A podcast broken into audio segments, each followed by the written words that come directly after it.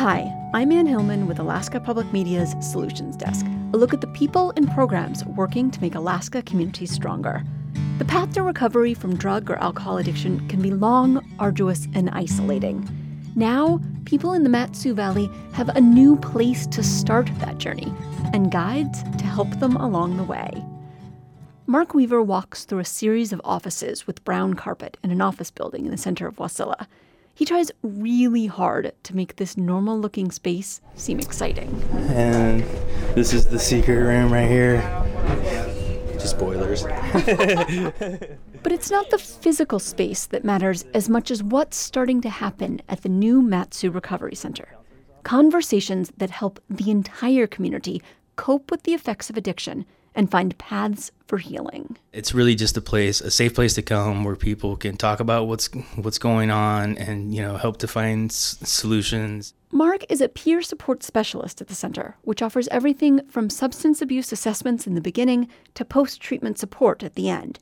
It's a new partnership between the Knik, Chickaloon, and Cook Inlet tribal councils that's funded by a $1 million grant from the Mat-Su Health Foundation.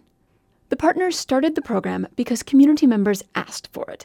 In a 2013 community needs assessment, local residents said that substance abuse was the area's number one problem. The new center is trying to solve the problem with a variety of strategies, including peer support. Mark was the perfect candidate to fill that role. He started his recovery 31 years ago when he first went to rehab at 16. It's been filled with ups and downs since. Uh, some people look at those things as like, like it might have been a failure um, because I went back out and I had some other lessons that I needed to learn along the way. And but for me, I I, I learned some valuable tools in that first stint in rehab that I carried with me throughout my life. Recovery is a process, he says, and it has to start somewhere. He didn't use for a while and even tried to help his girlfriend stop too. But he got really sick and started taking drugs again. It was all part of the cycle. He was sober for 11 years at one point before alcohol crept back in. I was a paver at the time, and a homeowner came out with these icy cold Coronas on a hot, sweaty day. And, you know, I had the choice at that time between 120 degree Mountain Dews or, you know, sweaty, ice cold Coronas. And I, that day I chose Coronas. He says drinking a beer wasn't a big deal that day, but it became one. Now he's using those difficult lessons to teach others. And I'm a person that's walked that hard road and I can help people navigate it. And, and when they're ready to do something different, I can help them avoid a lot of obstacles that I've overcome. And research by CITC indicates guidance from folks like Mark can be more effective than advice from professionals who learned about the topic from classes and books. Rebecca Ling runs the program, which is modeled after the services provided by CITC in Anchorage.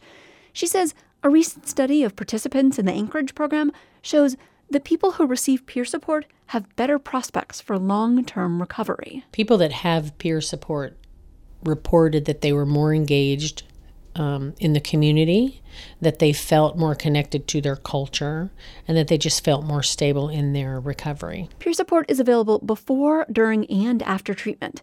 And peers aren't just there for people in recovery community health assessments showed that residents wanted support groups for anyone affected by addiction.